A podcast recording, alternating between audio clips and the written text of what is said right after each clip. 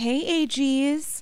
Are you ready to add a touch of luxury to your home, just like the Real Housewives? BCC Villa Rosa. OBS. Introducing Home Threads, where style meets comfort for the ultimate glam experience. Picture this chic furniture, one could even say chic c'est la vie, that mirrors the elegance of your favorite housewives' mansions. With exclusive designer collections and a curated selection, HomeThreads.com has everything you need to make your space as fabulous as the housewives themselves, and always at the best value. Unlike Joe Gorga's initial attempts at windows, perhaps. Now, I have to tell you, I know that Padma is no longer on Top Chef, and may her memory be a blessing, but nothing has made me feel better prepared to host future seasons and potentially even iterations of Top Chef Upper East Side Edition than the Henckels clad 10 piece stainless steel cookware set in silver that I got, along with a two piece stainless steel ceramic nonstick fry set from Zwilling, thanks to Home Threads. It makes me feel like I am finally ready to be a top chef one egg over easy at a time. They're gorgeous. They look great in the apartment. For someone like me who lives in New York City, which with a very small space, what I have in my kitchen is important because guests who come to visit me see it. And I'm so, so thankful to have discovered Home Threads because now I feel fully prepared to make eggs a la francais. Head over to homethreads.com today and live your best Real Housewives life. Go to homethreads.com slash Andy's Girls and get a code for 15% off your first order. Again, that's homethreads.com slash Andy's Girls for a 15% off code off your first order. Home Threads. Love where you live.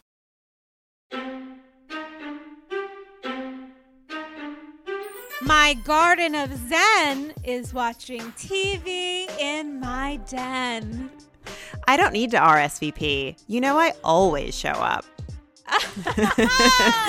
and showing up she is, you guys. It's Andy's Girls 275. Nothing I love more than a repeat guest to the People's People's Couch because it feels like that first episode is us getting to know each other, you know, like having starting to play the dance, and now we're in like jazz tap ballet advance. Exactly. and from my understanding of dance, it's just how it goes. You do one class and then you're a professional. Yep. I think mm-hmm. is for is what I've heard. So uh, I'm so excited to have back someone whose book is literally on. I don't know if you can see it. I'm recording in my office. It's actually to the left of the Manolo celebrating mm-hmm. the anniversary. Um, and I love to look at it. It's an awesome read. Uh, you know her as author of The Art of Showing Up, How to Be There for Yourself and Your People, and also senior editor at Vox. Welcome back to Andy's Girls, Rachel Miller. Rachel Miller, how are you? I'm pretty good, all things considered. I, I, I can't complain. I love a pretty good, all things considered. Can't complain.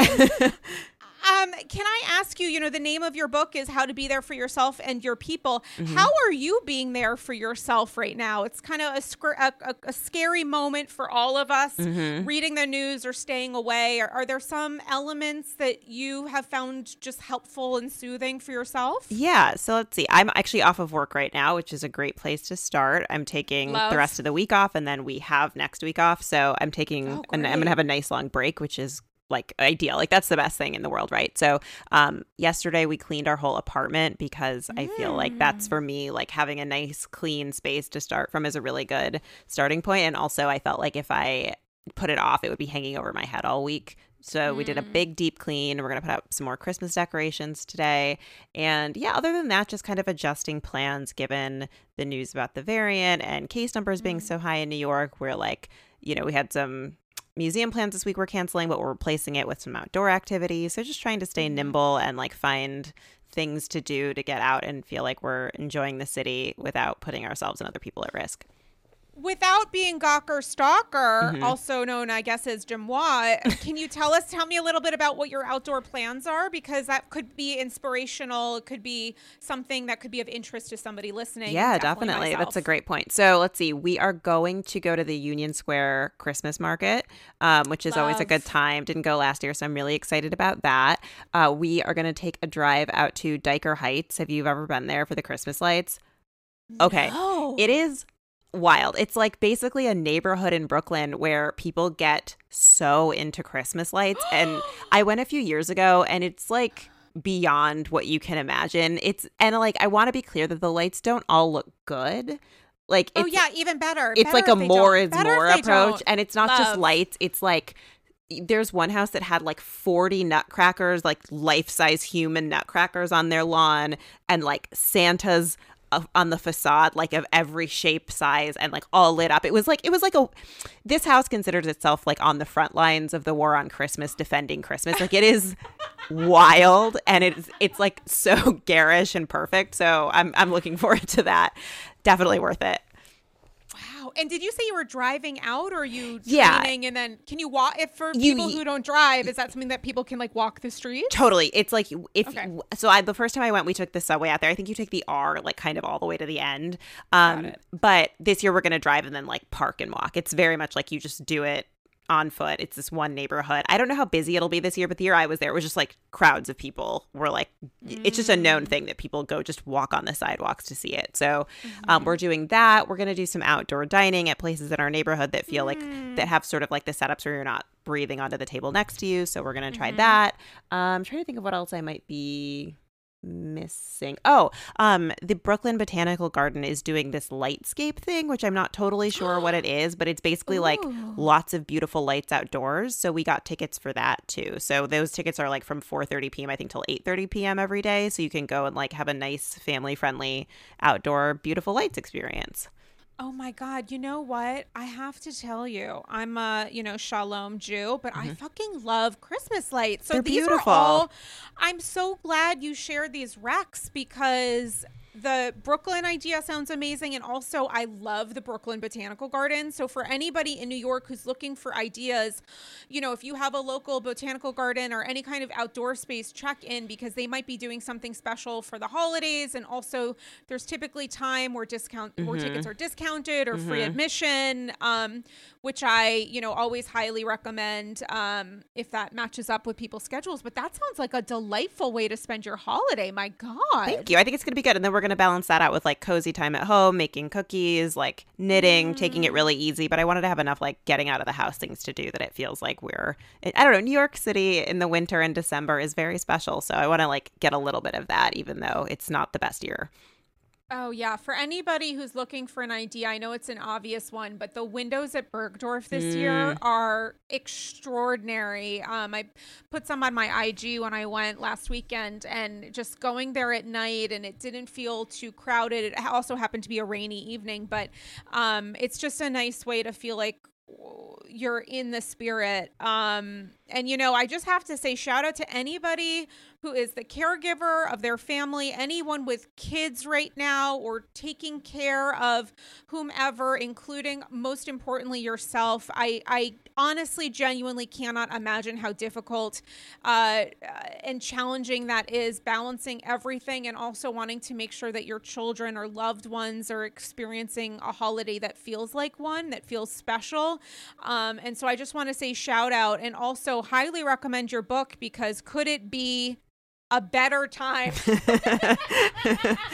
do some internal searching? Also because the options are so limited. So like hey why not think to a little a bit of like maybe i can make my life a little bit kinder totally. you know? why don't i control the one thing i can which is like my goals and, and myself is, is how it feels sometimes. But I completely agree. I, I really, really feel for parents, any caregivers, but especially mm. parents of mm. small children. It's it's really, really bleak, and it just is. I, I don't know. I just feel so sad for everyone who's who's dealing with this in a, a far worse position than I am. When it comes to the idea of lack of control, I think that's something that so many of us are feeling right now, which is like just the idea that the concern and fear. I know you wrote a piece recently for Vox about like what to do essentially if you're diagnosed, you know, your own experiences, mm-hmm. small, s- seemingly small, granular, simple steps rather that people can take because I always think preparation helps ease anxiety. Completely.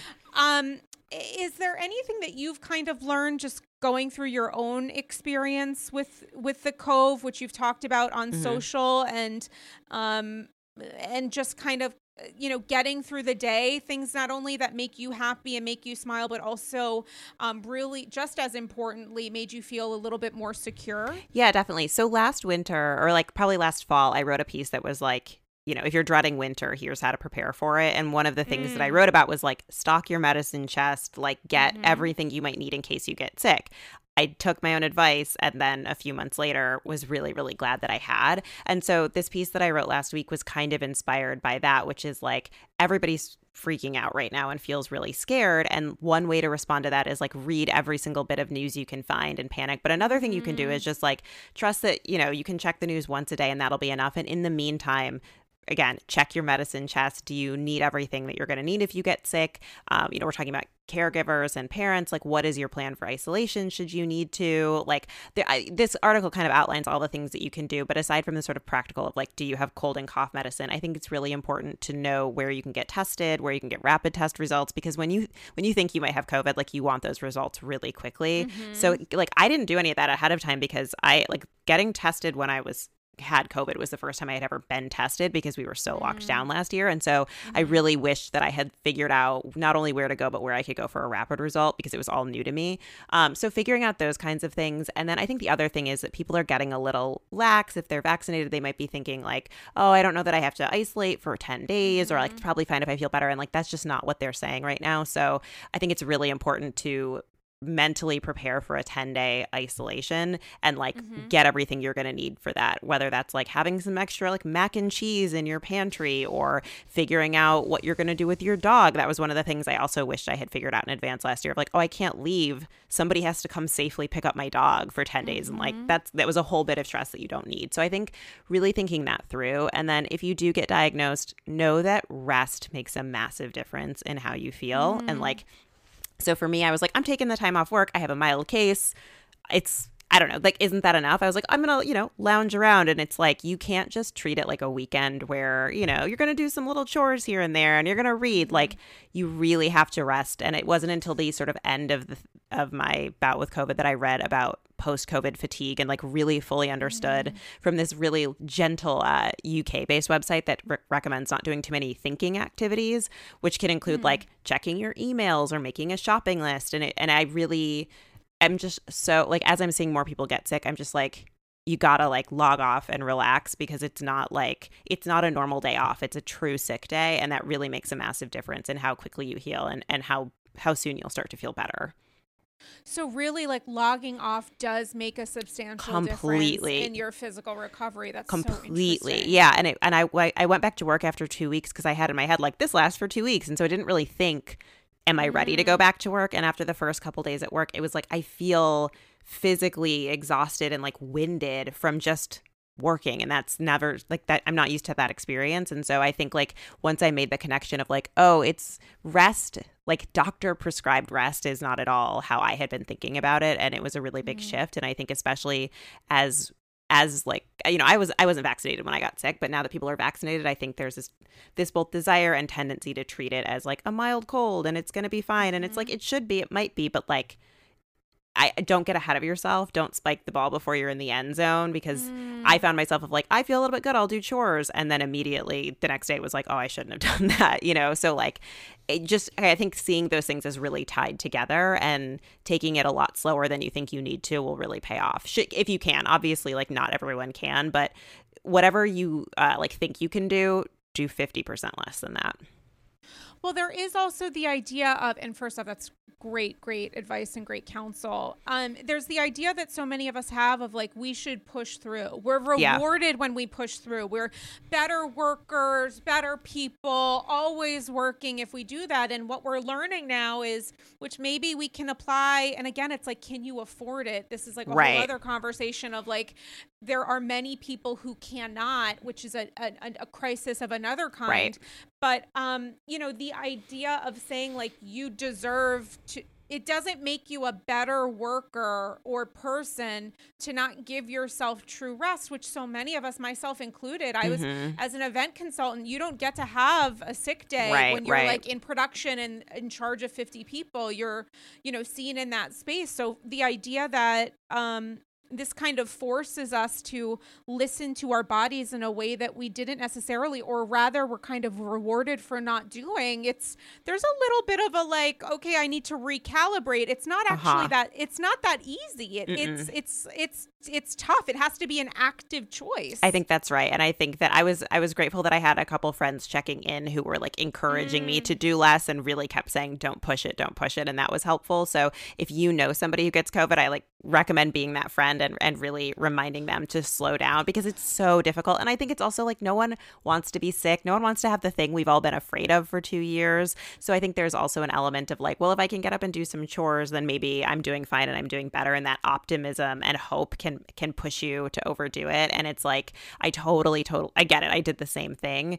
Um but I think it's just I don't know. You you're if you're sick, it's like you've got the thing we've all been avoiding for 2 years. mm-hmm. You got it. Like you've got to write it out. Like I can't think of many better reasons to not be working than the thing that the is, you know, causing the entire world to shut down. So, um just don't overdo it and let yourself heal. Yeah, and the other element of this is especially, and we'll you know talk a little bit about housewives, but um, the variant is so highly contagious, Yes. and I just want to recommend to people and stress to people as much as you can get vaccinated, get your booster, and if you test positive for COVID or a loved one does, try as best, which, and this has been a struggle for a lot of people, try as best you can to remove the idea of shame from it. You know, 100%. like it's really tough to, I- haven't been, you know, knock on mirror desk um, in the clavas. Uh, I have to use that whole sentence. Um, but try as best you can to remove the element of shame and introduce an idea of grace because a lot of this stuff is out of our hands. It's why you want to feel hopefully a sense of responsibility for yourself and people who surround you. Uh, loved ones or strangers but also it might just happen so Yep.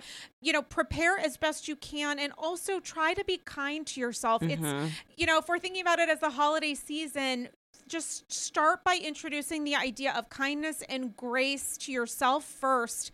And if this happens, you know, we're sending our love to you. We hope that you, um, everyone is staying safe and healthy this holiday season. And if you test positive, take the steps that Rachel is recommending. And also know that if you or someone else tests positive, it, it might just happen despite all of the you know this might just happen. You didn't do anything wrong. Just focus on getting better. No one is here or should be here to shame you. We should all just take a moment to say like you know what? That actually that the exertion of the shame energy we just maybe don't have capacity for right now. I think that's so true.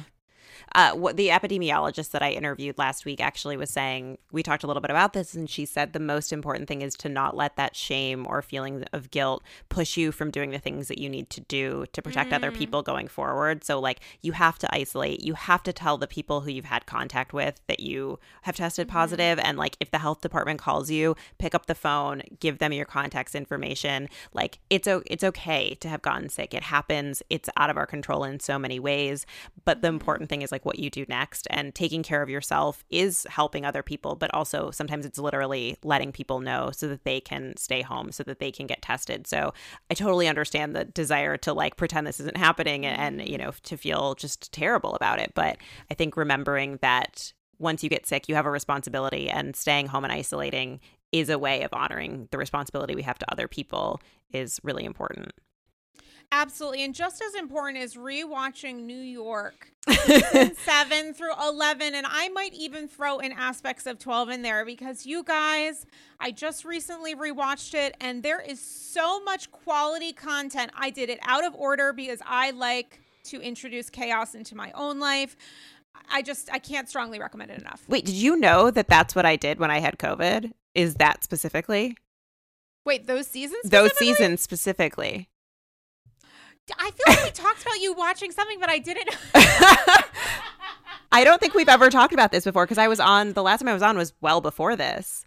Oh, just kidding. Wait, you did you did seven through 12, 8 through twelve. What'd you do? It may have been it may have been six, but it was like we we had been watching, but I think it was like seven through the end of the series. Wow. Like we got through. I think it was like seven, seven through, through whatever. 13. Well, thirteen wasn't out yet, so I think it was seven through twelve. Wow. Yeah, that was one of the only things I did when I had COVID. When I was finally like, I have to rest.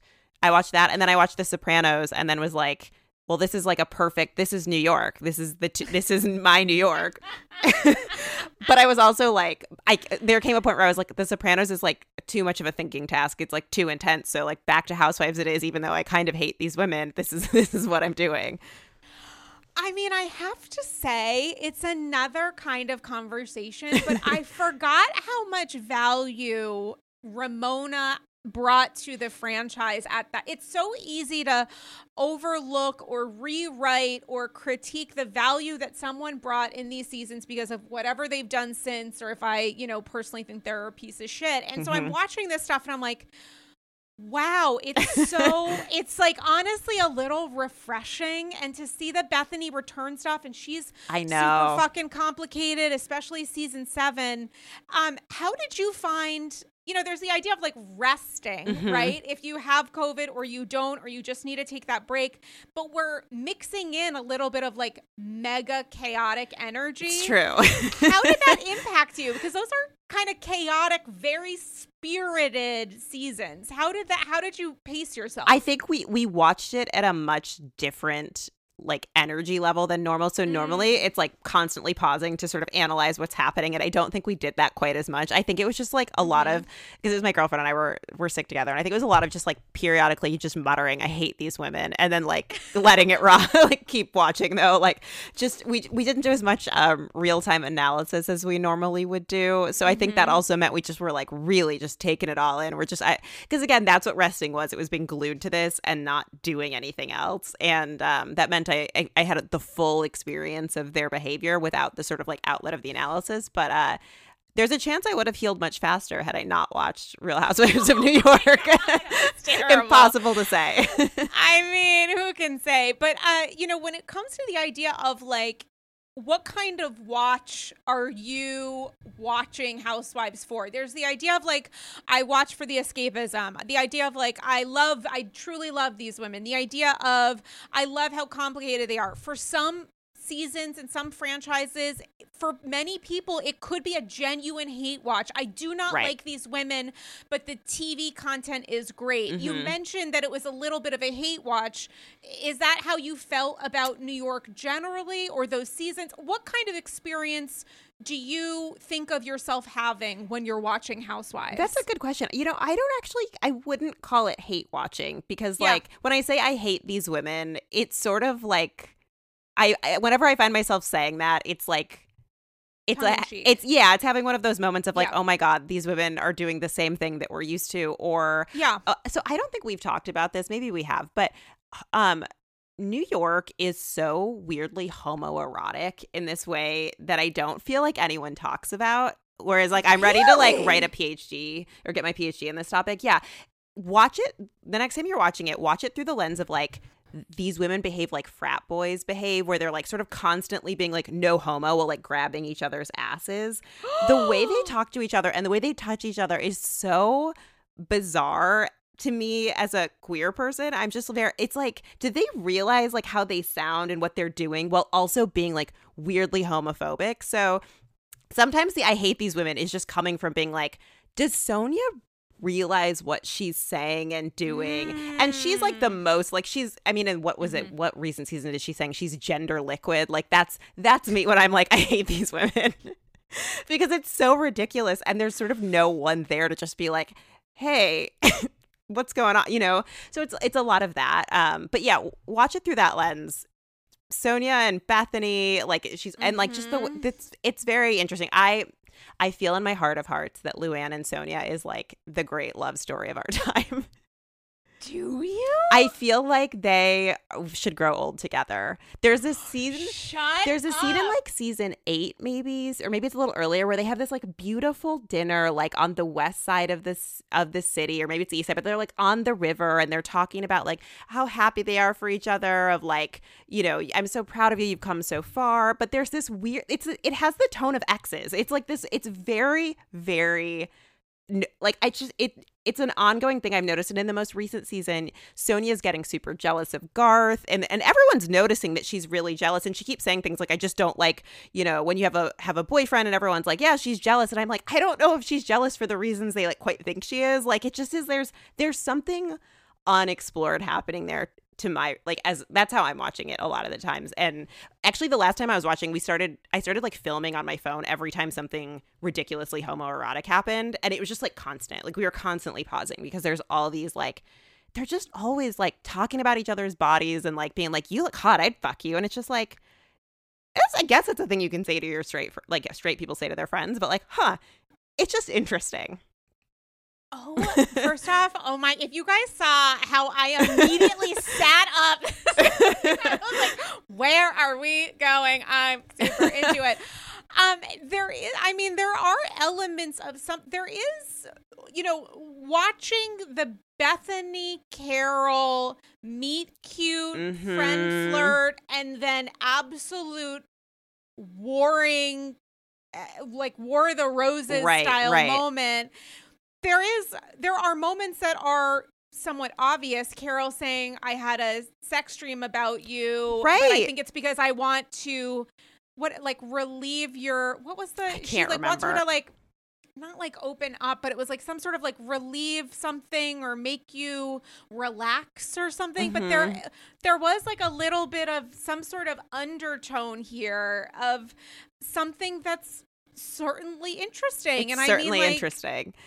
Sonja calls it gender liquidity because Sonja's not great at words. Right. but like there there could also just be an understanding and comfort with the spectrum of sexuality. Right. like these women maybe finding each other attractive. Right. Or, or you know, I don't want to say anything that can come off as in any way dismissive, but it is a really fascinating um uh sort of tone that's in play in New York and not in other franchises. Yes, it, that's exactly it. It just isn't they it's just very different than the other franchises and it's this weird like there's so they had the season with Barbara as the friend of who was mm-hmm. openly bisexual and they were all very mm-hmm. weird to her and there's like rumors Super about why she weird. wasn't made a full-time cast member that was like maybe had to do with somebody like being weirdly homophobic it's unclear what really happened there i was like i was like what? deep on a reddit rabbit hole about that um, but so that's unclear but it was interesting to watch these women who are constantly like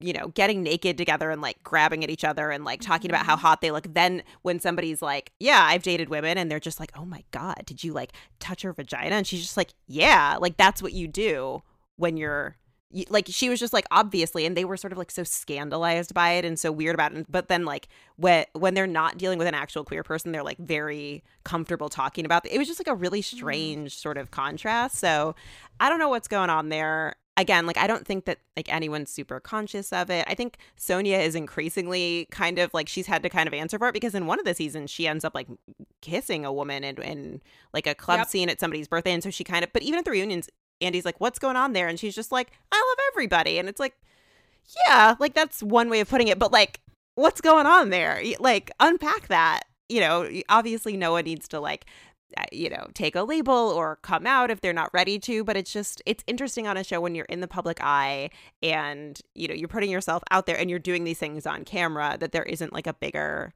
sort of i don't know reckoning or conversation about it it just also isn't present on other cities. It just it's just not. a different like New York feels to use one of Sonja's words in a totally different context fluid in that sense mm-hmm. where like you are in an environment and a community where and by community I mean this group of quote unquote friends, a, cast as some would call it, but it just feels like a different and is that comfort? Is it because so many of these women have known each other for over a decade at this point and they have been able to share so many seemingly intimate ideas and circumstances with each other? Or is it just these are the group of women who feel and behave in a very specific way? I mean, I really don't have an answer for it. I don't either, but I've I've paid attention to the other franchises too, and it just isn't. They just don't like you'll see bits and pieces of it. They like I don't know. Sometimes like just, it again. It's like these women are touchy feely in a way that like I certainly am mm. not, and so I'm like often noticing. God, they like really love to like hug and also weirdly hump each other. But New York is like above and beyond in this way that it's like this doesn't feel like friendship, and it's like it can be hard to explain that. I think a lot of times to straight people because they're just like they're friends and friends can be touchy feely and it's like that is mm-hmm. true but i think that there's a different level of intimacy and I don't it, it just always reads as different to me. And it's like mm-hmm. once you start noticing it, you see a lot more of it with this franchise in particular. And it's so interesting when there are people who join the franchise who are so different than the kind of circumstance that Sonja or Ramona are even expressing, like a Carole who's mm-hmm. like, oh, okay, cool. Like, if you're crying, can you just, I'm gonna, there's like a right. glass wall between us. I don't like hugging. I don't, and yet she is the person who expressed the fact that she had a dream about Bethenny. Right. So it's like the idea of people and how your guttural reaction reaction might be, oh, I don't like touching, and yet I'm comfortable communicating something that is much more intimate right. than giving someone a hug, I would argue. It is it shows the many ideas and aspects of ourselves that sometimes we're uh able to express and sometimes we're not. Yeah, I think that's right. And I think when you when you assume that you're straight or when you identify as straight, I think that sometimes you don't realize the things that you're saying or doing that are at odds with that and that like mm. i think things can go unexamined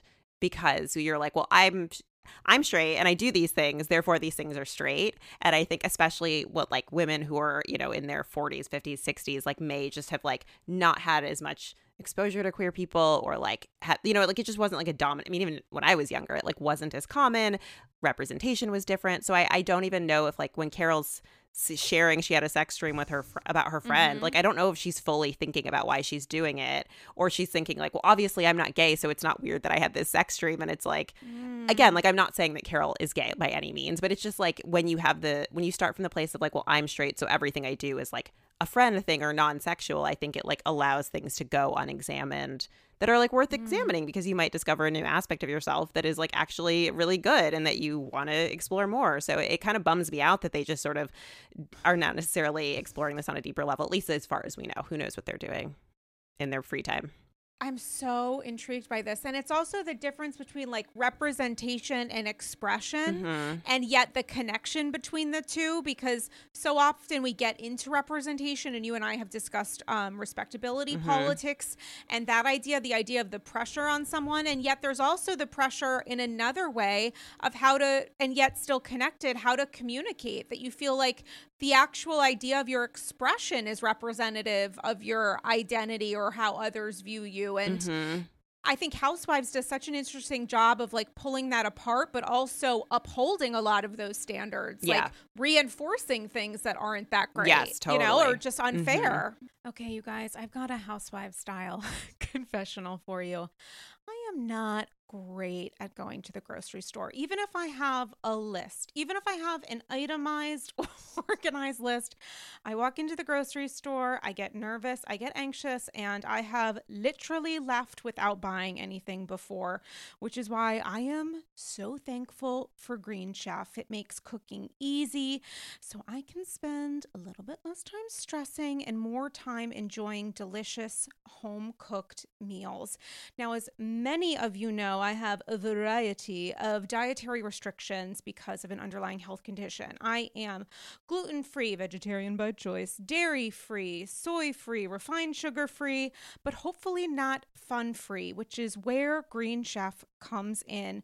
They have options for every lifestyle, including keto, paleo, vegan, vegetarian, fast and fit, Mediterranean, and gluten free. And for those of us who check off more than one of those boxes, that is why I love Green Chef. Imagine living a kind of life where for you know reasons having to do with a medical diet you feel like there aren't a lot of options available let alone delicious organic ones i go to green chef i look through their menus and to my delight see more than one option to choose from all of them delicious and yummy. I have to tell you, NBD, no big deal, but I have a blackened cauliflower bowl en route to me with dirty rice, charred corn, salsa, paprika, Dijon aioli, and pecans. And guess what, guys? It's vegan, it's gluten free, and it sounds absolutely delicious. Green Chef, America's number one meal kit for eating well, with dinners that work for you, aka me, and not the other way around. And listen, guys. Listen, this is Andy's Girls. You think I'm not going to share a little deal with my beloved AGs? Go to greenchef.com slash Andy's Girls 10 and use code Andy's Girls 10 to get 10 free meals, including free shipping.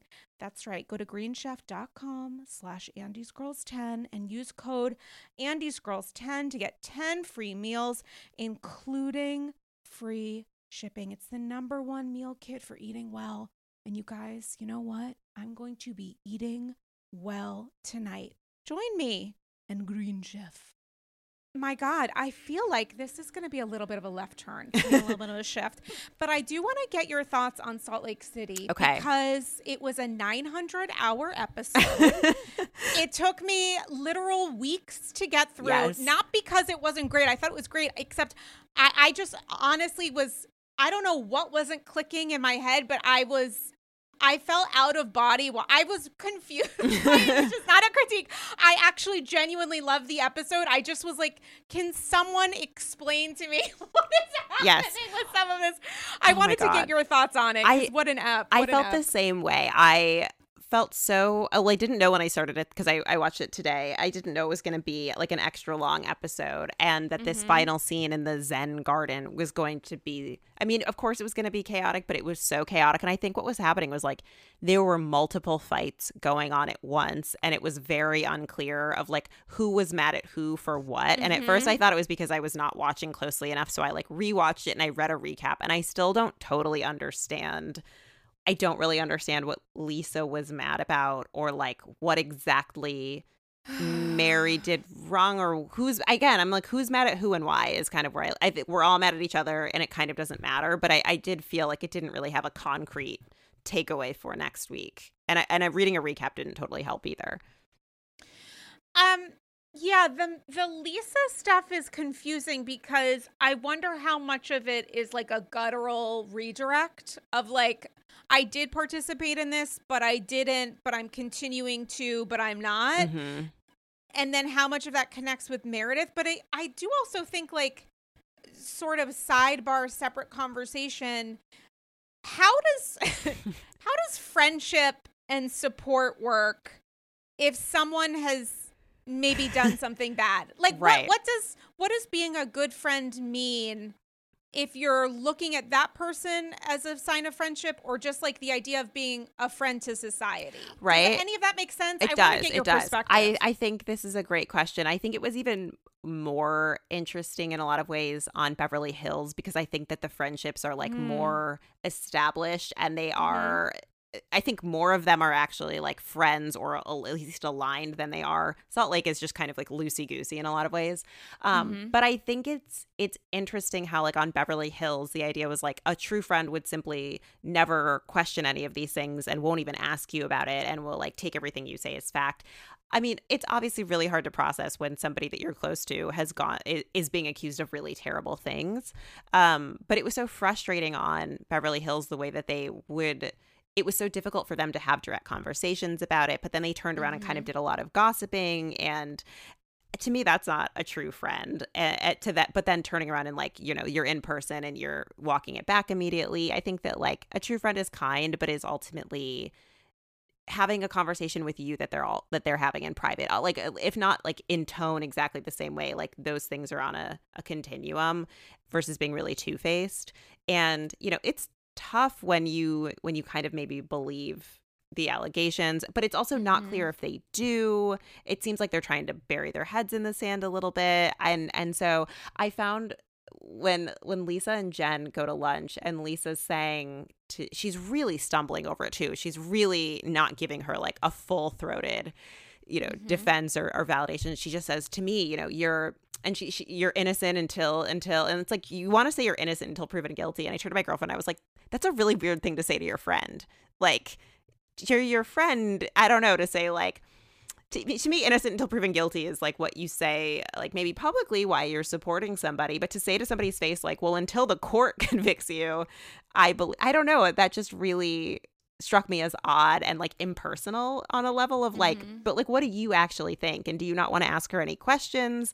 Are you not obviously you're curious. Are you just choosing not to? That's how it felt on beverly hills like they didn't really want to know. I don't know. I can't get a read on salt lake city what they actually think about the crimes or the alleged crimes Well, I feel like in both franchises, there is some sort of understanding that to be uninformed is the greatest form of loyalty. Yeah. Like that is, it is seemingly more obviously projected by Erika Jayne, I think, than, um, than Jen Shah. And I Mhm. think it's probably closer to what Mary is looking for, which is like Mm. the idea that you avoid this entirely. But there is also the aspect which is so interesting, which you're getting to with Lisa, that I also see with um, Heather Gay, which is the idea of like I'm not going to be your judge and jury, Right. But, but what what are you supposed to be? Right. Like, what does that mean to be a judge and jury? Versus being a per why do you have to leave your personhood at the door in order to support your friend i don't i don't understand it i and i don't know if that's too much of a maybe projection on my i don't think it's a projection but maybe my the the idea of friendship standards that i have are Mm. not realistic in these Right, right. circumstances but like what does that mean It's what's a- the translation of right that Right. and it also feels like you've got to be running this through the lens of what you know about the person like that's a natural thing to do and it's why meredith is just kind of like okay well told you she sucks like i believe it's pretty clear that meredith thinks this very well could be true and is not interested in hearing otherwise and like kind of doesn't care and like that's an easier position to take when you don't like somebody but with these different friendships you you have a sense of how this person is and i don't know that Heather is really saying like this can't possibly be true. I didn't get the Right. sense that at this point she thinks that. And so, thousand percent you know, I think in that case, if you think that this might be true, I can see why you're like I'm not going to confront you about it on television and try to catch you in a lie on TV because I think that's probably more likely what you would do to a friend is like have a real conversation about them and, and ask why are they saying this and what what have you done? Like that you know you would you would have those conversations about like sort of the inconsistencies which is what Sutton was kind of trying to do. Um but I can see I can totally see why you wouldn't want to do that on TV like that you don't want to like make a case against somebody in public if they are your friend. But I think that I think you can have a lot of empathy for the American criminal justice system and the brutality of it and how unjust it is. And you can understand why somebody would be scared. And you can, uh, you know, Mhm. I, I thought when um, Jen was talking about how they, you know, pulled out guns at her and like, which Mhm. as soon as that scene aired, I was like, this is fucking wild. Like, this sucks so much that her sons are being, you know, taken out of the house at gunpoint. Like, that is completely ridiculous for a fraud case. Like, what are we doing? And I think that, you know, Heather also seemed really sort of upset and moved by that. And I think that, like, as a friend, you can support your friend as a parent and you can feel really sad for their children and their family going through this and you can express empathy in those ways and you can do what you can to support the you know the family who is who is maybe also hurt by this without explicitly condoning your friend's behavior or even you know supporting them specifically but i do think that like with things i don't know i think if a friend of mine went to court i would have a i would really think like should i be in court not because i like support them but because the prison system and, and the criminal justice system is so brutal and so isolating that like i want to bear witness to this even if i don't agree with them. It would be a hard decision but i i, I think that's the way to think through of like you know what like how do i like what would justice look like to me for you know mm. my friend and for these people? And how do i like how do i see their personhood in a really brutal system that like dehumanizes and and removes people from their communities you know repeatedly? And so i think that that's a, a reasonable sort of way to think about it. Yeah, I mean, all of these are really interesting, great points. And then I also think about the fact that Jen Shah, uh, uh seemingly understandably so, when your, you know, main source of income is in question, which is the most generous way of putting it, um, immediately begins filming again. I know. And as a part of her filming is like on the lives of my family and loved ones didn't do this. And in real time, we know that Stuart is seemingly planning to plead guilty. I I know. I know. That was really hard tough. to watch. It's it's real tough to think about uh, all these things might be true. It is possible to show grace, it is possible to show empathy, it is possible to understand the deep inequity inherent in the criminal justice system. It's possible to understand the outrageousness of what her kids were put through because of her alleged actions.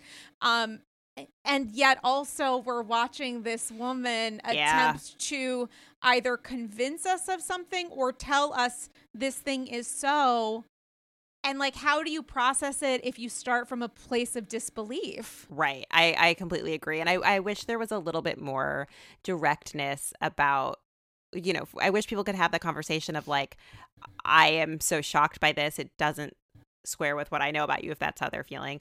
You know but this this sounds really bad and like how do you mm-hmm. explain mm-hmm. this and how you know i wish that they would would ask more questions again i can understand not wanting to do that on tv but i i am so curious that that conversation is happening at all because that seems like that seems like the natural thing to do is to say did you do this okay if not why do they think this and like and and if and if what's true is that you've always kind of wondered about this or you hired a private investigator because you thought somebody was stealing from you like that's the time to say like i want to support you but i want to be honest that x y and z things whether that's you know the state's evidence or your own personal experience x y and z things are making that a little difficult and give them a chance to respond mm-hmm. to it i think is a is a maybe a fair way to approach it Ay, ay, ay. And also, you know, we're watching that scene with Jen and Coach Shah. And you know, the moment of them praying cannot we cannot understate the importance of seeing that and the importance of seeing diverse stories being told. I wish the circumstances were a little bit better. I know. Uh, because I think that seeing those moments presented in the the fluid way to continue using that word that they were mm-hmm. it felt like such an easy the way that religion is being discussed on Salt Lake City is endlessly fascinating totally. to me but there is that moment of like Jen talking to Coach shah which was surprising to me I want to know if it was for you of the the info that she is supporting her family by hiring them to work for her at a cost right. of like maybe 50k a month how does how do you process that as a family member knowing what we have now found out right. versus like literally what is my scope of work here? Right. It's just like it's super weird. It you know what i mean? Like it's a it's a weird thing and it's unclear if it's like you know we we have money and we're generous and and they won't just accept it as a gift so we're gonna like let them quote unquote work for us so that they feel mm-hmm. you know like they're earning this support which we would happily give them. That could totally be the case. Um mm-hmm it's it's just is it like a weird like tax workaround that like if you're you know if you're giving money to them you're not like i don't know it's it's you're treating them differently than you would other employees uh, mm-hmm. is is is your generosity rooted in the fact that you've been stealing money from old people? Like it's it's really unclear. And and again it puts them all in this really vulnerable position yet again of like well now what are we going to do when we're reliant on her? It's it's really upsetting to see somebody who who has a family even just her husband and kids who who rely on her for you know both emotional and or financial support to see like that could crumble and it, it just makes them seem so vulnerable and like when you find out there's other family members too it's just like what are you what were you doing? This is really bad. If if this is true this is really bad and really upsetting. Yeah and there seems to be an understanding of it amongst the cast in some aspects and an understanding amongst the cast of some aspects of what's being discussed about Mary and the fraught part of this is the ways that some people are willing to give the benefit of the doubt to some cast members that they're not to the other mm-hmm. and the contradiction in the processing and sympathy is like a wild thing to unpack. What do you think about that idea and like the ways that Meredith, you know, can connect with Mary, who I just need to add, as I have many times in the past, has not been charged with any crime. It's a very different circumstance than like the entirety of the government showing right, up at right. Jen's house to check in and make sure she's okay. Right. I mean, like very different circumstances. But how do you unpack the kind of disparity in it all? It's really strange. And I think it probably starts with Meredith doesn't like Jen and has nothing nice to say about Jen and does like Mary. The question for me is sort of like, what does Meredith see in Mary? And like, when did they mm-hmm. become so close that Meredith is sort of unwilling to hear any possibility of of Mary doing something wrong. It kind of seems like Meredith is is feeling guilty about things that happened last year of like talking behind people's back and is like I'm not going to do that anymore and I'm just going to like you know commit to to trusting people and and i'm just like maybe not right now though. Maybe maybe you should look into this more. Um it's it's a really interesting loyalty because i don't get the sense that they're actually that good of friends. And i also after watching how mm-hmm. mary talked to whitney i'm just like how can you think this is like a good friend? Like that was so cruel and unexpected and unnecessary. Like did that not make you question a little bit what Mary's whole deal is and make you think that like maybe she's not the friend that you thought she is. Like nothing is making you think that. Yeah, and yet in the trailer everyone was like Team Meredith. Oh my god, yes, queen, go off mm-hmm. in the ways that she was stepping up against Jen and that's like you know the wikipedia versus the long form mm-hmm. the long form as we watch the series is okay you can you may still feel that way and you know good on you but also there is a, a stranger circumstance at play here because you can tout this person as the protector and defender of justice and of the you know downtrodden and as the mama bear protecting her cub and yet none of that seems to be a factor with Mary who mm-hmm. hasn't necessarily done anything specific to your children or or child and I'm not taking out the idea that that may have lasted a couple years. Right. Like it's not just like a tweet here and mm-hmm. there. There was some sort of something yeah, in the mix. Right. But like your instinct was to protect and defend. And yet it's a little subverted when mm-hmm. it comes to mm-hmm. Mary. And I can't figure it. It seems obvious why she's not defending Mary because it's another way to dig at Jen. Mm-hmm. It's just like the execution of it I know. Like it's really weird. muddled at best. It's sort of like she's just like, I've reached my limit on the number of people I can be upset with at once, which I totally get because after watching this last episode, I was like, how how can any of them keep track of who they're mad at at this point and where mm-hmm. their loyalties are? And so I kind of feel like when when one person in your friend group is being indicted, do you just declare like I'm done for like that's it. I'm at capacity. I simply cannot take more fraud in this group and like I can't I can't be responsible for learning more. If it comes out, I'll deal with it then. But like, I personally can't deal with it. That's sort of how it feels to me like a denial of because she's just like, my systems are overloaded and I can't, I simply can't take more in, especially not for somebody who I considered a friend. Jen, she didn't really consider a friend. She's not surprised. But Mary, she does. And, and so if Mary has done something wrong, then Meredith has to like do a little more soul searching.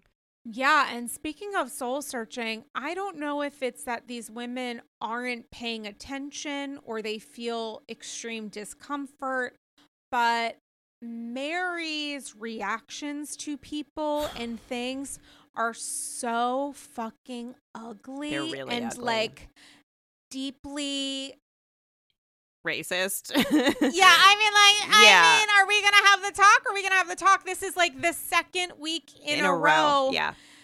And we saw the preview for next yep. week when Jennie's like, you literally cannot tell someone of Asian descent that their eyes are, and, and I'm sorry for using yep. the exact language, but I'm going to slanted. Like, that is extremely ignorant and racist. Yeah. And like, where we're all having conversations about like setting standard, who's the better friend, who talked less shit than Jen. It's mm-hmm. like, where are the people talking a little shit in the moment to Mary? Right. I know. That moment last week when Mary made that mm-hmm. like completely unprompted and bizarre comment about Mexican people and the mo- you you watch Lisa hear it and like clench a little yeah. bit and then let it go mm-hmm. and it was just like this is how it happens people don't say anything and it was really really bad and it this it also happened last season too like Mary's got some stuff going on to unpack I have a lot of sympathy for her there's not a lot of black people in Salt Lake City like I get that mm-hmm. but like mm-hmm you know, we talked about respectability politics last time I was on. We've seen that mm-hmm. shit from Mary. That's definitely something she's internalized, but it's also wild that it's just like the way she talks about other groups is compl- is is fucked. It's and like no one's calling her on it. Why do you, why don't you think that they are? What's what do you think is going on there? Because these are not women who seemingly um, stay quiet when they think that something is fucked. And yet there seems to be a little bit of a record, a consistent record here that's pretty cringe. I think that they're a bunch of white women, for starters. Mm-hmm. And mm-hmm. so they feel uncomfortable correcting a black woman and telling her, she, like, I, I understand why they're hesitant. And then I also think that these are not women who are like particularly well versed in racism and like what you know the different aspects of it and what it can look like and so i think that they don't feel confident in their ability to explain it which i think is is true for a lot of white people. They they know something is wrong but they're not sure that they can explain why and like if and they're and they don't trust themselves to do it and you know i think those the two things together they're they're just not saying anything and and so it's got it's going to be jennie who says it versus anyone else at that table which sucks and yet Salt Lake City is like one of those casts that I think gets it. I think that in the moment, if they were listening, they would get it. If Ramona was there, she would be like, "Oh my god, lol." If some aspects of Jersey, uh, you know, with the best of intentions, mm-hmm. they may or may not, they may may or may not click. Right. I think it actually. I think the women, the other women, all of the other women at the table get it, which is what makes it so much more cringe. Yeah, when they do nothing. Because I do think they understand. I, I think, think, you're Heather right. gets it. Yeah. I think that Meredith gets it. I think, I think right. that Lisa definitely gets it.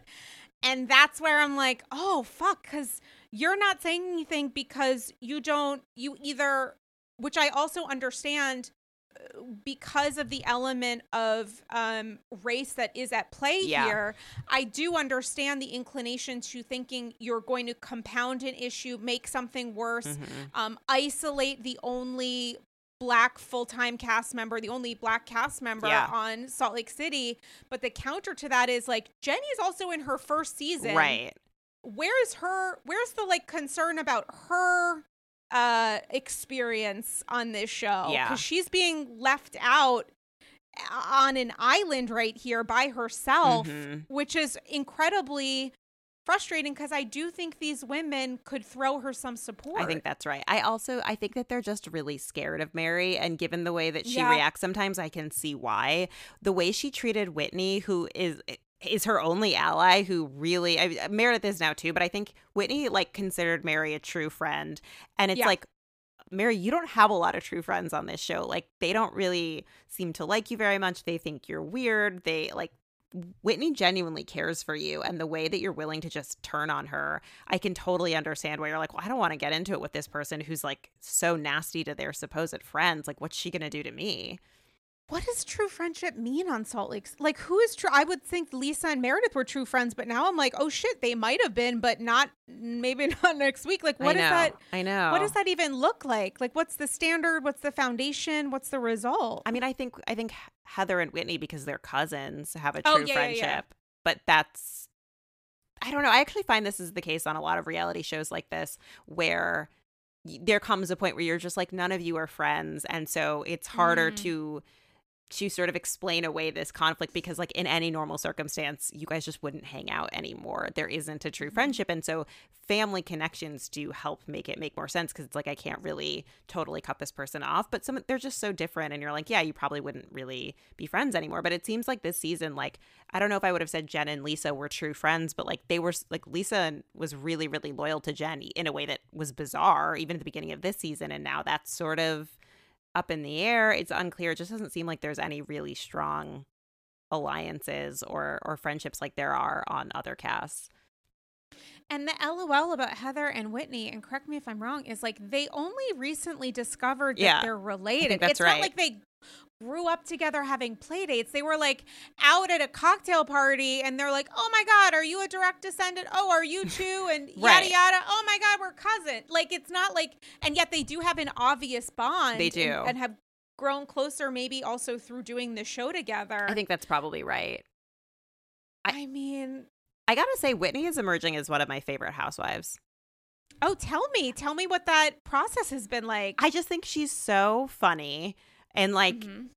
uh, you know, there's certain times where you're just like, she says things and it's like, oh, you go to therapy and you've been going to therapy. Like she really has like a, Mm. like she processes things. She has a smart analysis. I, I see her like setting boundaries in real time and saying like, you can't talk to me like this. I think that her, her storyline with her dad is so interesting uh, with her, you know, um, Mm. her siblings and the way they talk about that. It's, I don't know. She Mhm. brings like sort of real, she has real problems. And so she brings that real sort of, I don't know, real life experience and wisdom with it. I think Heather also has that sense of like there's an authenticness here or an authenticity here because these are people who've had to deal with difficult things and so there's a maturity. Um but I think Whitney's just funny. I think that like she's she's got a self-awareness. She like looks like she's going to be a blonde bimbo and you know, she's got her sort of baby voice and her Utah accent and then she just says the most insightful thing and you're just like God damn, okay, Whitney. I think she's great. And her confessional looks are always off. I know. It's always like we're at noon and you're at 2:15 Yep. and like we know you're going to get around to noon at some point, but like what season will that be on? And yet she's giving us so much quality stuff. I know. She, I just find her delightful. She's so. I'm like of all the people I would want to hang out with, she's up there because she seems like she's a really good time, but also seems smart. Is there another housewife where you started off thinking that they were going to be a certain way and regardless of whether or not that panned out, just grew to feel such affection for them that was like a little bit of a surprise? Mm, that's a good question. I'm trying to think of who my favorites are. Dorinda is another favorite of mine, and and I and I don't think Mm. she was a surprise. I think I just like my fondness for her just like deepened over the Mhm. years. Um, I'm trying to think of on Potomac. I don't. I don't think there were any big surprises. I think that I think Mhm. that Whitney's the biggest surprise. You know, it's funny that you bring up Dorinda. And this is super unfair, but guys, I just rewatched 7 through 12, so bear with me on this. there are some moments of Mary's responses to things, taking out the deeply uh, um, uh, problematic, terrible, racist uh, comparisons, alliterations, whatever you want to call them, taking that out, the way that she is sometimes just like mean Mm, as a reaction to feeling like she's under attack, as a reaction to feeling pain, as as the ability to maybe unleash rage that doesn't come up in the healthiest places. I can't help but feel a little bit of a Mm. connection there to what is happening with Dorinda. Can't help but feel a little bit of something of what did happen to Dorinda, of her connective thread mm. through New York, which was always there. I mean, do you see something, or is it just I could truly just tell me to go fuck myself? You would be the tenth today. I I'm such a Dorinda fan, so it's hard I for me to get see that. I get it. Here's the thing, though. Mary appears to be sober all the time when she is this way, whereas I True. think that Dorinda should not drink. I think that we really tend to see this from her when she's drinking. So with Mary, I'm just like, not like, what's your excuse? Because like being drunk is not an excuse for being mean, but like sort of Mhm. you're like what is it like to just be like that all the time just be sort of so Mhm. ready to lash out in that way um because that's that's scarier to me that it's not something that can be explained or stop. If you, if you don't drink as much this probably won't happen which is not again like you still need to process that and like work through it but that is a helpful thing to be able to connect it to. Whereas with mary it's just like you just go through life this way that you can kind of snap at any minute and that seems really intense. And is it that's such a good point. Is it uh, when it comes to Mary who is seen as a depending on what you're hearing by members of her church, possibly a descendant of uh, uh, the the messenger for God, or at best a um uh not like spokesperson for her church, but you know what I'm yeah, saying, yeah. like the represented leadership yes. of her church.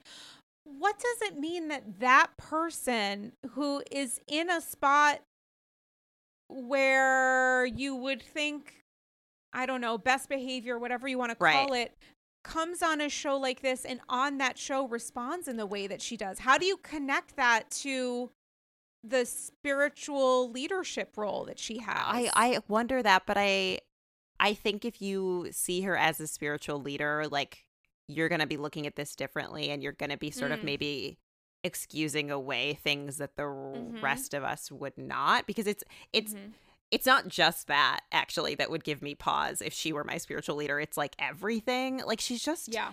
She's very strange. The the way she was like talking to her son about his girlfriend uh, like at the beginning of the season was super weird. Mm.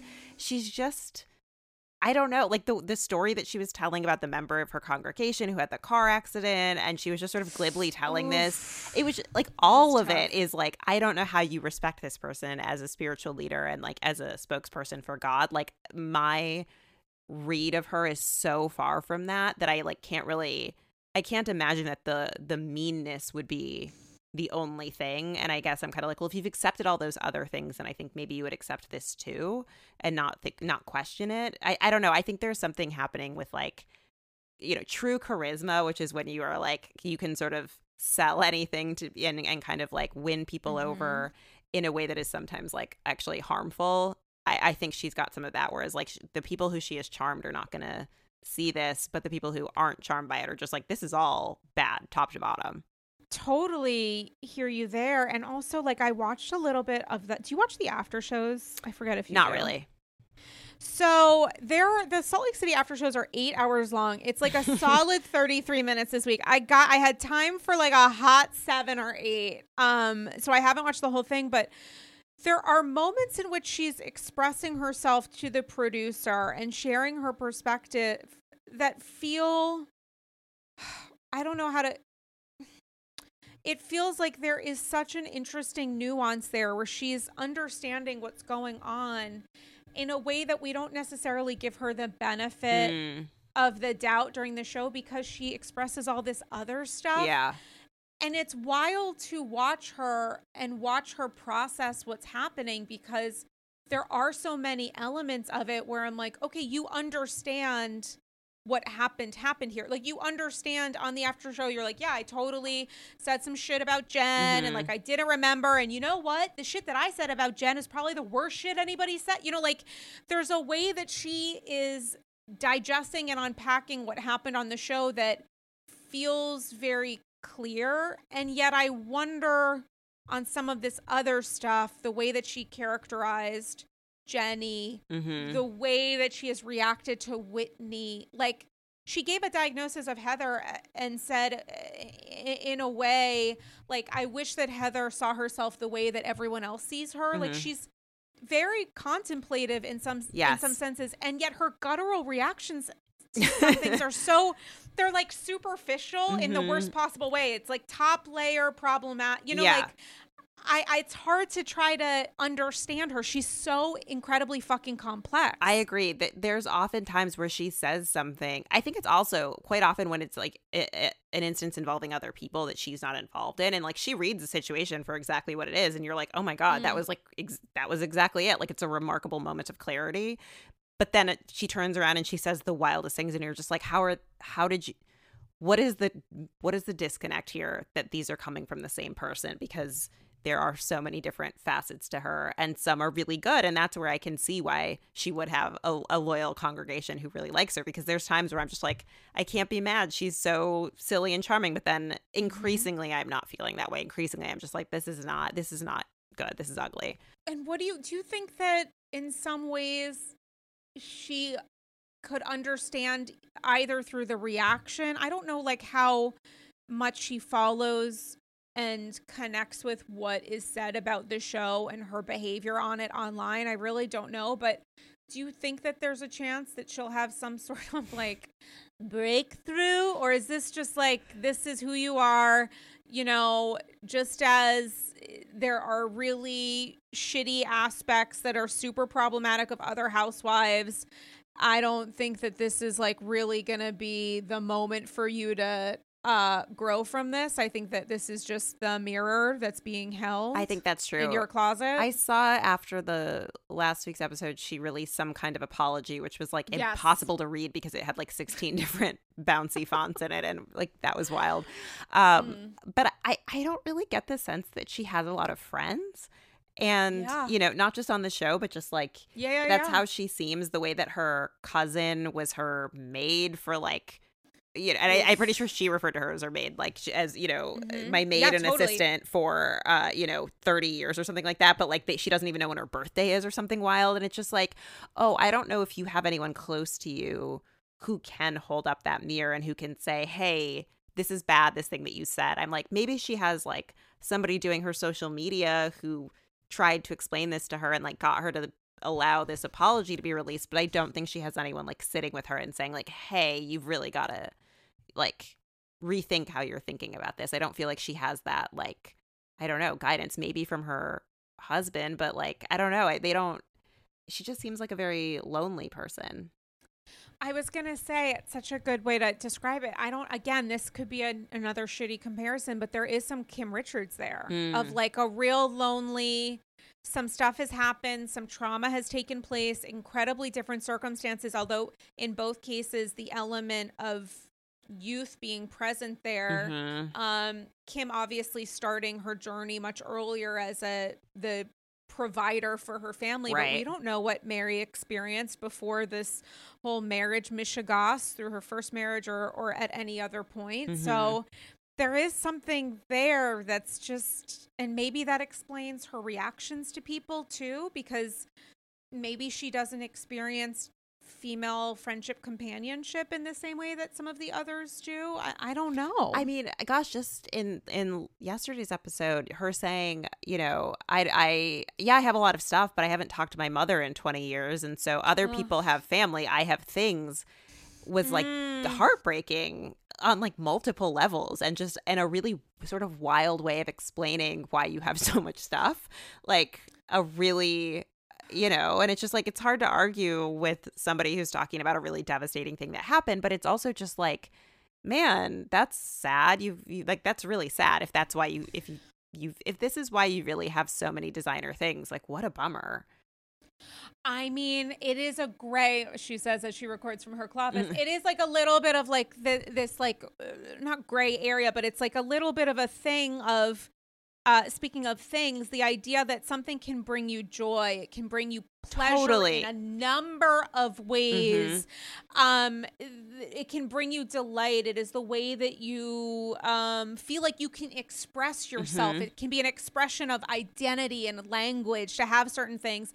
And then there's also the idea of hoarding, yes. of like, I am over collecting because this is the only way that I now feel comfortable expressing myself. So instead of thinking about and really reflecting on the ways that I don't feel comfortable communi- communicating or I haven't been able to, I'm going to like do it through dresses and nothing mm-hmm. else. I think that's maybe the position she finds herself in, which is why the idea of like having a, a someone in there to um uh organize her closet mm-hmm could genuinely be an interesting window into Mary in the expression of how her, she sees herself and the things that she's willing to let go and the things she absolutely refuses mm. not to. Mm. But the idea of like, I'm gonna, this is my, st- I am my stuff this is who I am. This is also what brings me joy. I mean, literally, I could not love dresses and shoes. I love beautiful objects, sparkly things. I love like the idea of of a reflection of who I am mm-hmm. in certain in certain materials in certain co- like. I, I I understand that. Um but I also think there is something else there. If that is the only expression, if that is the only language that you can communicate, mm-hmm that's a tough it's a tough spot to be in yeah. because it's never going to speak back no it's not and everything in there particularly that other closet where it's like nobody's been in here in years like it just feels like nothing in there is getting used or loved as much as it should be if if you really do just love this and like she clearly likes putting outfits together like she does put together like very mm-hmm. fun and expressive and creative Eccentric. outfits so like she yeah. does have that but it does feel like when she, when she says to the the woman who's in there take anything you want and when she's giving stuff away to her friends constantly it's a there's a bit of a like what are you it's it's sort of like this break with her mother was specifically tied to her assuming this role in the church and that led to mm-hmm. a lot of wealth and so it feels a right. bit like well if i lost my whole family over this i better have something to show for it and like what i have to show for it is all these designer things i'm a success i made the right decision but like you do, you're you don't care you're telling people to just take whatever they want and i, I kind of think she meant that like i, I don't think she cares mm-hmm. about these things writ large i think she loves certain things and has fun with it but i don't think she would miss a lot of those things if they were gone I totally agree. And I also think, like, I don't know why this phrase is like circulating in my head and it could be completely fucked, but like the idea of like money as her monologue of like, mm-hmm. this is mm-hmm. the it's just the language that she speaks, the idea that she brought all that shit to fucking Vail or wherever the hell they were. She wasn't intending to give people, she was literally like, okay, we might have similar size feet. Also, I brought this thing in a box because that's just how I pack my shit. But like, here's a $6,000 bag, here's a $1,200 clutch. None of this was intended to be presented as a present. And yet it's the only tool that she has. Right. And the only way to either change the conversation or add to it. Right. And it and it and it work. The thing is, the shitty thing or whatever, the successful thing is it works. It, it does. obviously works, but it's at like least in the short term. so term. strange when you stop and think about it. Like to just give people your cast offs but as gifts, like not in a way of like, hey, you guys, like I need to get rid of a bunch of stuff. Does anyone want to come and poke through? Or like, mm. you've always really liked this thing. I thought you might want to have it. Just like kind of foisting it on people which also like there's a way of giving gifts that doesn't feel like a gift at all and i don't know if that's how the receivers mm. felt here because i think they were just like oh my god like a $5000 bag like how generous i don't know that they felt burdened by it but like when somebody is giving you really expensive things that can come with strings attached that can be an, a burden later when you want to say hey i don't like the way you're acting so i also wonder if they stopped and thought about how she acts and then for her to do this like how does it feel to just be given a pair of somebody else's shoes that are like really nice and expensive shoes but like they just decided to give them to you one day on a trip at the last minute and then told you it was a gift which it technically is but it's not like a gift you chose for them specifically either mm-hmm. It's not like a birthday gift where it's like, oh, she got her a really gen- like a really generous gift for her birthday. It's like it's a really generous gift that's like for no occasion except that like maybe she wants to change the vibe a little bit here. It's odd. I mean, it's a bribe. She yeah. was giving beautiful Chanel, Louis Vuitton, other design. Oh, uh, Lubes. She was giving. She was like, "Hey, I heard you guys were talking shit about me. Oh, you know what? Is it late at night? Uh, here's a six thousand to fifty six hundred dollar bag, Heather. Happy day of the week. Like, it's, it's yeah, a, it's a literal bribe, which we saw in Lisa's uh in the understanding and the replay of Lisa's response to right. it like fucking works. Bribes work. It guys. does, but they're they're not reading it that way. And I get it because they all got the bribes, but it's it's wild that like there's not even a moment of like discomfort or questioning with mm-hmm. it that like again like i would i i think if somebody i wasn't very close friends with was giving me a $5000 bag i would probably feel a little weird like is it that she wants to like implicate them and like it's like, well, you accepted her five thousand dollar bag, so what can you say about like how her church makes money?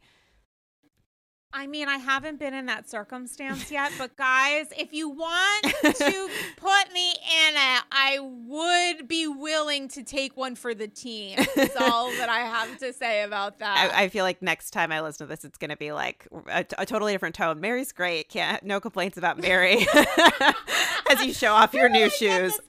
I get this solid gold chair. Right. It's made 20 it's worth 8 million dollars. I couldn't tell you, but you know who seems great? Mary Mary Cosby. M. Cosby. who seems like the higher power that AG will um, bow to accordingly. Listen, if there is one prayer coming out of this week's episode of AG, it is that you need to be back like ASAP. I have to tell you. Um, I absolutely find our conversations so interesting. I cannot get over the New York conversation that we just had. Um, guys, I couldn't more highly recommend getting your book, which is truly in a place of honor. This is like a little, this little area of the cloth, which you guys haven't seen yet, but will on social soon, um, is a little under construction, but you can see your book at the top shelf next to, by the way, uh, who am I looking at? Next to Nora Ephron. Wow. Okay. No big deal. Yeah. Um, my God, just a little, you know, up and coming author. right. Um, can you tell the, the folks, give a little bit of an elevator pitch or rundown of what they can look forward to and expect in reading it and where they can buy it? Available yeah, for purchase now. Definitely. It is available, you know, wherever you get books. There's an audiobook version. It is divided into two parts. So the first half is all about taking care of yourself, and then the second half is about taking care of other people. But there's a lot of overlap. Like the, a lot of the things are sort of the same idea, like, or the same ethos behind them. Um, and let's see what else. I don't know. I'm really proud of it. Uh, it came out in May of 2020, and I had spent the whole year prior to it working on it, mm. and I I feel proud of it. So I would love if people bought it, but you know, if not, that's fine too. And where can they follow you online? Where can they read your work, your amazing new gig at Vox? Incredible, incredible pieces already there and upcoming. Tell us everything. Thank you. Um, okay, so the best place to find me is uh, my blog, which is justgoodshit.com. There's links to everything else there. Yeah, I just, it's exactly what it sounds like. um, iconic, an iconic URL. But I, so every week I publish a like, here's everything I read this week, here's the stuff that I wrote. So that's kind of my home base. You can also find me on Twitter and Instagram. My handle is the underscore R E W M. But I I'm realizing I post there less consistently than I do. Like my hmm. sometimes I like don't get around to tweeting my articles and things like that. So like blog is home base, but you can give me a follow on Instagram or Twitter as well if you want to.